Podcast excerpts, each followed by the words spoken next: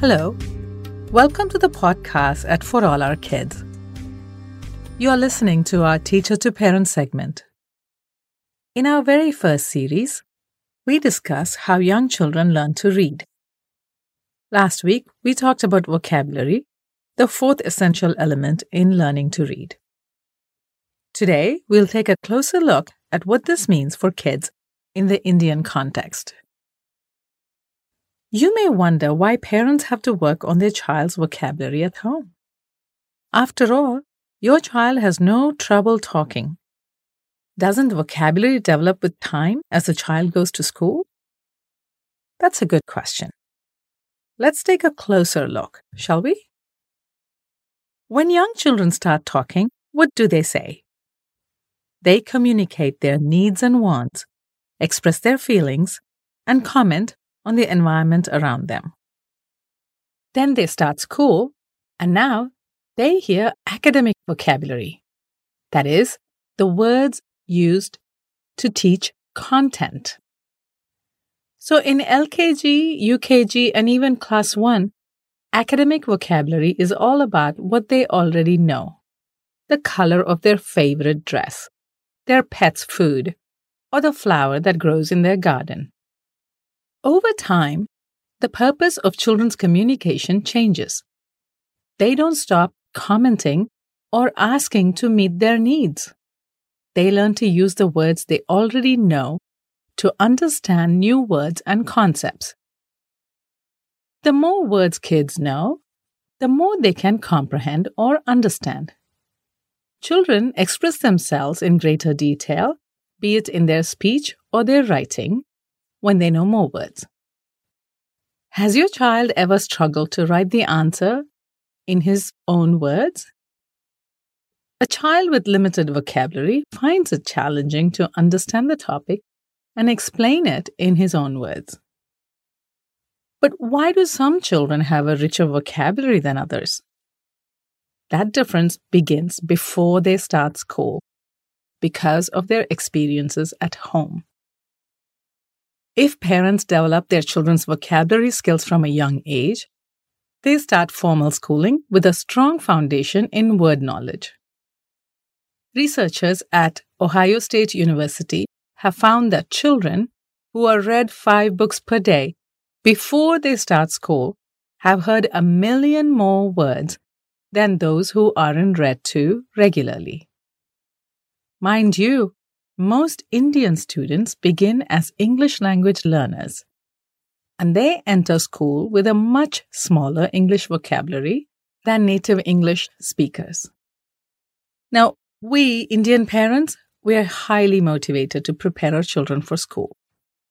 This preparation usually takes the form of classes or camps, which focus on specific academic vocabulary, on specific academic skills like phonics, or math. But there are several things you can do at home to give your child the advantage that doesn't involve camps or tuition classes. Number one, speak to your child in your mother tongue. That's right, your mother tongue. A critical element of learning a second language is to have a strong vocabulary in the first language. If children know more words in their mother tongue, they have a more comprehensive word bank to link new English words they learn. Now, a large percentage of parents feel self conscious because they don't read or speak English very well. Not knowing English doesn't have to stop you from being able to help your child learn the language. Parents can provide a solid foundation in their mother tongue, which will foster their children's English language skills. If they want to, they can use various search engines on the internet to connect the English word to the correct word in their mother tongue. Number two, make your home language rich. That doesn't mean that you keep talking to your child. It is how you talk to your child that is important here. Encourage your children to speak up and share their experiences with you. When they have questions, give factual, descriptive answers. Use new vocabulary words throughout the day and in many contexts. Meaningful repetition establishes the word in your child's vocabulary. the key word here is meaningful. Because let's face it, our most favorite word building activity is write the words 10 times. But that will not teach children to use the words meaningfully, will it? Number three, give children a wide range of experiences to develop their background knowledge. I want to share a personal story here. We adopted our daughters when they were 11, 8, and 5. And then we took them to the beach for the first time. The oldest and the youngest were terrified. They had never been to a beach before. After trying to catch the wave for the first time, the oldest refused to go in. Now, three years later, she read a book where some action happens on the beach with large waves. She came up to me and said, Mom, I had read about the waves being big and powerful, but at that time I didn't really get it. Now, when I read this story, I know exactly how these kids feel. It reminds me of the first time I saw those huge waves and how terrified I was. I can understand why the characters in the book act the way they do. You see, children can read many words without fully understanding what they read. As they go to higher classes, though, they will struggle to keep up with the academics if they don't understand all the words. When they experience different aspects of their environment, children learn concepts and attach feelings to those experiences. This background knowledge helps them connect new information to something they know or feel. Number four, tell stories at home. India has a rich tradition of storytelling. You can introduce a variety of words to describe the events in the tales to bring them alive. 5. Read to your child. How many new words do you introduce in your everyday conversation? even if you're fluent in English.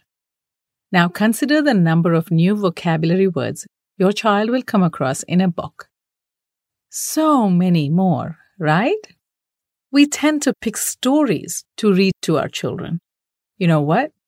Informational or nonfiction books introduce children to content and academic vocabulary. Nonfiction books should be a significant part of your reading collection. Whenever you come across a new word, explain the meaning using synonyms, that is, other words with similar meaning, rather than omitting or rephrasing the entire sentence. Number six, encourage your child to read independently. Does your child read books other than school textbooks? It may seem like a no brainer, but I ask this because in many of my camps, when I ask the kids what they read over the weekend, they answer, Miss, my science book, miss, or my social studies textbook, miss. They also tell me that their parents don't want them to waste time reading storybooks. Reading storybooks gives your child much needed vocabulary and many, many other skills. I'll do a separate podcast on that later. But do encourage your child to read storybooks. If you can't afford too many books on your own, get books from lending libraries or school libraries. Number seven, listen to podcasts geared towards children. Many of these expose them to topics on science, history, culture, and stories. Children will hear a wide range of words through these podcasts.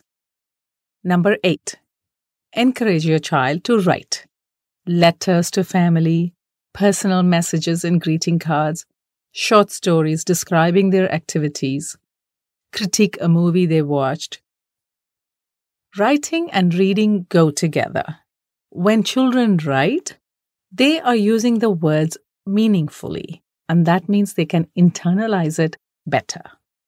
Let them share everyday occurrences that are meaningful to them as they will have lots to say. Number nine, when children come across an unfamiliar word, we ask them to pick up a dictionary. Yes, children must learn to use the dictionary, but there are other ways to derive meaning. Teach your child to refer to the context and picture clues to find the meaning of the word. When using the dictionary, make sure your child finds a kid friendly definition. Otherwise, they learn to regurgitate the terms used without really understanding the meaning or how to use them on their own. Number 10. Children love watching television shows. Make TV time an opportunity to learn new vocabulary. Sit with your child and watch shows on science or travel. Ask questions about some of the content words used in the show. Don't forget to relate it to real life situations to support their comprehension. I have a word of caution though. Don't interrupt the show too much. If your kids are like mine, they're going to be mad at you. And they're not going to understand too much of the content. We hope you find these strategies meaningful and doable at home. Next week, we'll look at the fifth element in how young children learn to read. And that is the outcome of any reading exercise comprehension. If you have any questions or comments, please write to us at podcast at forallourkids.com. That is podcast at forallourkids.com. Until next week, goodbye.